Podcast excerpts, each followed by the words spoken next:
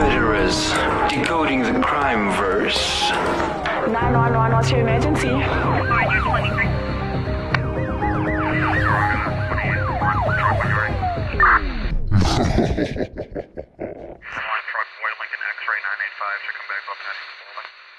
Welcome to Decoding the Crime Verse. I'm Nolty and I'm Danny, and we this are both week, still sick. Once again, the energy is here, but we're healing. Let's just say that we went wild. Yeah. And then the results was not great for us. Yeah. So if you hear about us on the news, no, I'm kidding. No. I'm kidding. No, no news. I'm kidding. Today we are going to look at the life of the man who broke into Buckingham Palace not once, but twice, and even made his way into the Queen's personal bedroom. I like this man. And I thought we would do this. But like, what did he do? Did he like attempt to kill her? No, wait, just wait. I don't like this man. No, so Nalene actually hasn't done any research into this case. I haven't. So she's going to hear it all first. Yeah. Actually, don't even read the script. I'm going to... You're going to die. I was doing this morning and I was actually finished. I was like, this man is legendary. He's legendary. Okay, so we're in the summer of 1982 in Buckingham Palace, and it suffered one of its biggest security breaches in modern history. This is the story of how one man, with nothing but his wits and a touch of drugs, managed to break into one of the most sacred places in England, Her Royal Highness's bedroom. Our story begins. That is crazy. At 7:15 a.m. on July the 9th, 1982. The Queen had just turned 56, and it was a summer morning, much like any other, when the security guard posted outside Her Majesty's door clocked off as usual at 6 a.m. and one of her footmen had taken out her corgis for a walk, and there was also a maid cleaning one of the 240 bedrooms. The Queen herself was sitting in bed mulling over the day's activities. How many maids do they have? Not one cleaning 240 bedrooms, right? I know, she was just in one of the bedrooms. Okay. I don't know, I'm sure there's more maids. She was interrupted by the creak of the door hinges, and then the curtains around her bed were moved to the side to reveal some guy standing there without any shoes and blood dripping from one of his hands. He also had a shiv made of glass. However, this was not some KGB agent or IR hitman. This was simply Michael Fagan. Wow. So how did he do it? Guys, I can't. This man is so epic. But it's so simply epic. Simply epic. I'm surprised they didn't kill him. So let's backtrack. He was out of work, and he was paying, and he was the oldest child in a working class family, and he was 30 years old, a father of 4, and he had recently been separated from his wife. He was frustrated and on the verge of a mental breakdown, and he had taken to wandering around the streets of the capital at night with a can of lager in his hand, searching for a sense of purpose. Guys, this is not where you find your purpose. I'm just telling you, okay? It was still early in the morning, and the area around Buckingham Palace was empty, as it would still be several hours before the crowds of tourists arrived. Yeah. He looked up at the splendor of the sprawling palace in the early light of dawn, and moments later he was clambering over the rock staircase, apparently unseen. Okay, he climbed 14 feet to the top of the fence, heaved himself over the barbed wire, and swaggered. Okay, not walked. We swagger across the palace lawn. He then scrambled over 70 feet up a drain pipe to an open window on the upper room, on the upper floors. Nobody's seen him. Said window led to the bedroom of a chambermaid, who screamed as she saw his charming face pop over the windowsill. He then scrambled through the window while the maid found a hiding spot in one of the rooms adjacent. By the time the security arrived, our man was successfully concealed in the chamber, and the maid claimed that she must have been seeing things. No! So they also didn't trust her, because apparently she'd been to 2 seances the week before. So she's a little bit of a nut job. Okay, Fagan, in his jeans and lager-stained sweatshirt, was able to wander through the palace unrestricted. He would later tell the courtroom, I walked straight in. I was surprised I wasn't captured straight away. Yeah. I could have been a rapist or something. I knew I could break the security system because it was so weak. Okay. Fagan was able to swag around the halls with right into some of the most sensitive areas in the palace. After a few minutes of wandering around the little home of the British royal family, he came across the corridor with the names of royal princes and princesses such as Princess Anne, Prince Charles, and Princess Diana. Mm. Fagan said the palace was very ordinary, with dusty decorations and squeaky floorboards. He started to wonder how the hell he hadn't been caught yet. The problem began is that he couldn't find a bathroom, and he's been drinking beer all night. Eventually, he relieved himself in a bin labelled corky food. Poor dogs, now they're eating your... Yeah. After dealing with his most immediate problem, Fagan said he didn't want to disturb any of the slumbering royals, but he was curious to have a peek behind some closed doors. So he picked his way through them, and he came across the office of the royal secretary and found a large pile of gifts that sat on top of a desk because he had broken in 2 weeks before Prince William was born. Oh. So these were all the gifts. Yeah. And guess what? He found a bottle of wine that was meant for Prince Charles. So his adrenaline is racing, but he's feeling a bit down because now the beer is fading. Yeah. So now he's like, I'm gonna have the wine, but he couldn't find a corkscrew. A corkscrew. So he just pushed the corkscrew into the wine and started drinking. And he said it tasted cheap. The wine. Jeez. Yeah.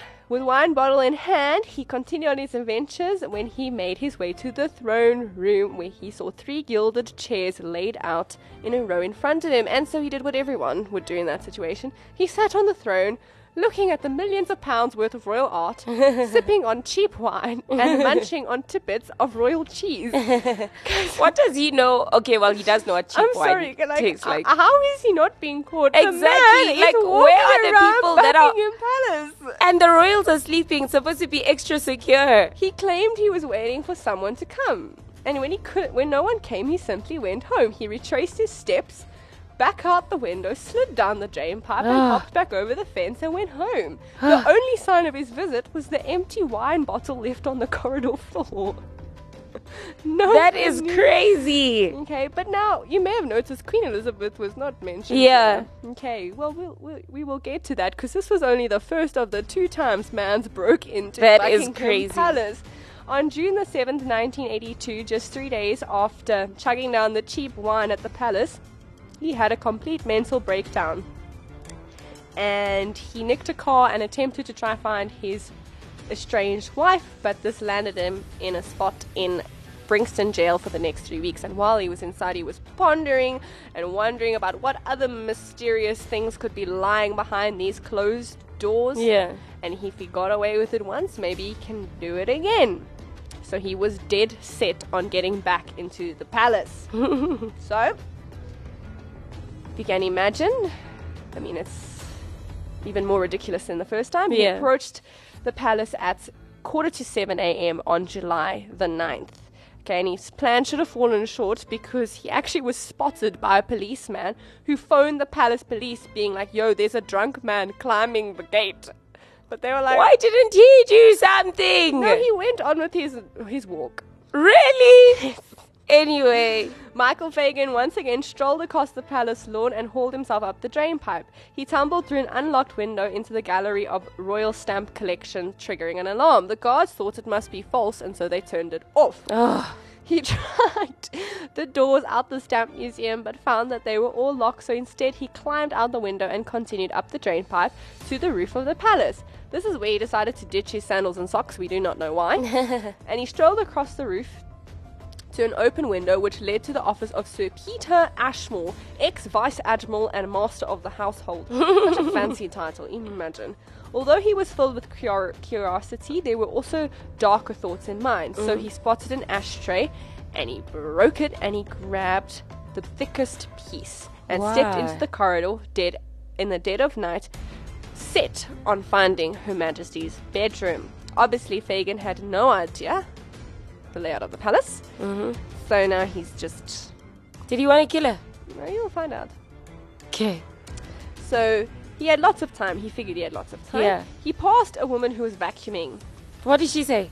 And she just assumed he was part of the palace staff because Mans has a piece of glass in his hand and no shoes.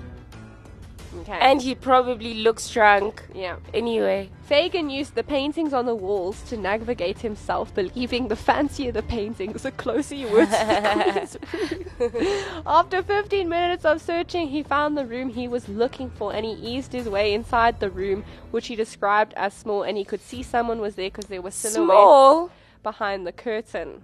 He crept over slowly so that he would not wake whoever was sleeping, and thought about turning back and sliding out the door again, but curiosity got the better of him. Fagan shifted the curtain to the side to take a peek, and to his surprise, it was in fact the Queen. Michael Fagan stood there with no shoes and blood dripping from his hand, and the Queen was sitting in her bed in her nightgown. Now, was Michael Fagan planning to assassinate the Queen? In a prison-style vendetta? Nope. His plan was to slash his own wrists in front of the Queen. Why? Because he was depressed and mental breakdown. Yeah. But when he got there, he froze. The Queen tried pressing the emergency bell on her bed, and the police... But because the police guard had clocked off at 6 a.m., there was no one at the door. Oh my... Who ran this palace? According to the Queen's own account, she tried calling the palace police on the phone, but since she maintained her usual calm and collected demeanor, they never treated it as an emergency. Oh my, it's the Queen! She then ran past Fagan and out the room, and she was apparently barefooted. I can just imagine this Queen Elizabeth crazy running out the room, like literally waddling. Shame. This time, Fagan wouldn't have to search for someone to find him, because the Queen obviously found someone, and then they apprehended the intruder. So what happened afterwards? It was concluded that he hadn't actually committed any criminal offences at all, rather than breaking and entering. Well, his little excursion legally fell under the less harsh charge of trespassing, which at that time was only a civil offence. And so he actually was never charged with anything. They did try charge him for drinking Prince Charles's wine, but that charge was also dropped. Imagine you being charged for drinking the future king of England's wine. I don't think he'll ever be king. The Queen doesn't want to die. Like, I think she really doesn't want to die. I think she'll die. And I think... But I always thought maybe he'd abdicate to William. But my dad says he's too power hungry, so he will get on the throne. She doesn't want to die. Anyway. Sorry, Prince Charles. You'll stay a prince until you die. Michael was admitted for a long overdue psychiatric evaluation and ended up spending 3 months in a secure mental facility. He was dubbed the Palace Prowler, and the public couldn't quite agree on whether he was a dangerous traitor or an absolute legend. His own father reportedly suffered from a heart attack from the stress of being hounded by the media. Shame. After his release, Fagan was bombarded with interview requests from the tabloids, who were desperate to find out details from his visits. Others were concerned about how some random man's casually broke into the home of the British monarchy twice. Yeah. Michael Fagan enjoyed several years of fame as the guy who broke into the palace, and it was obviously filled with media appearances, interviews and things like that. Yeah. Fagan could never bring himself to say anything horrible about the Queen, and by all accounts was actually quite a big fan of the royals and never intended to do them any harm. 30 years later, so in 2012, it revealed that there was actually more to this break-in, and the reason why he decided to break into Buckingham Palace was because of drugs. About 5 months before the incident, he had fried his head on a massive dose of magic mushroom soup. What? Okay, so he was basically... Apparently it took him 5 months to come down from the high. That's how much he'd taken. So he's basically off his face on mushrooms. Yeah. Which also doesn't make him a reliable narrator. Yeah. So how he got in and what he saw and things like that. Some details of the story drift between the different retellings, and Fagel's royal connection pretty much ends there, but then obviously he has an epilogue to his story, because why not? In 1984, he served 3 months after assaulting a policeman in a cafe in Wales. 3 years later, a woman reported him running around a patch of waste grounds near London, the London Reservoir, with no trousers on. Yeah, he was smoking weed and fishing with his mates, and apparently he said he took off his trousers to retrieve a net, but then why do you take your underpants off? I don't understand. Anyway, in 1997, he had another brush with the law when him, his ex-wife, who had been reunited with him, and their son were caught dealing heroin. He served a 4-year sentence, and this was the last time that he spent behind bars. He obviously is now being released and he's lived a relatively quiet life. He's still living in London and has the odd interview here and there. He's 73. When he was 73, he had a double whammy heart attack. Shame. And he's doing well now thanks to his kids, grandkids, and his new partner of 17 years. I just think it is ridiculously hilarious that this drunk man broke into Buckingham Palace twice. Yeah. And I think, like, the Queen should sit down with him since they both don't want to die. He said that if she reaches 100, he's going to send her a present. From the man who was randomly in your bedroom. Why would you send her a present? She hates Diana. Apparently after that, the security at the Buckingham Palace was significantly increased. So, like, I hope they fixed their floors as well and dusted the dust of all their stuff, sis. No, but you see, I think he was just so drunk. Like, yeah, also, probably. They say he said the wine tasted cheap. Yeah. Who on this planet is giving Prince Charles cheap wine? You never know. You understand. Anyway, I thought it was hysterical. Maybe they really just were broke. I was literally watching this case and I was like, this man was not serious with his life. As for literally crawling up a drain pipe. Right. Do you know the stomach muscles? Mm. Oh, no, thank you. And it was probably cold. No. And how on earth did nobody see him? Okay, it was probably hot then. Okay, but think about it, right? Back then, like, very few CCTV cameras. Yeah. I feel like... But I thought they'd have, like, thousands of guards, like, patrolling. But that's a lot of money. Apparently not. Yeah. Well, I think they do now. Yeah. But, I mean... Her surprise when she goes, there's somebody in my room. Ha ha ha, she's just joking. With, like, who does that? And the Queen of England, and you're going to tell me she's joking. Anyway, gosh. I thought this was a very funny case. Yeah, it was. And I chose it specifically for you. But that is all for this week. So for now, next week. Yeah. No borders. No funerals.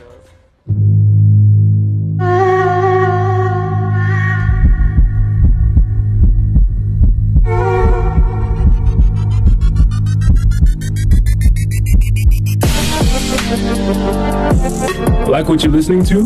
Follow us on Gap and Twitter at ActiveFM, Instagram at ActiveFM777, and Facebook at /ActiveFM.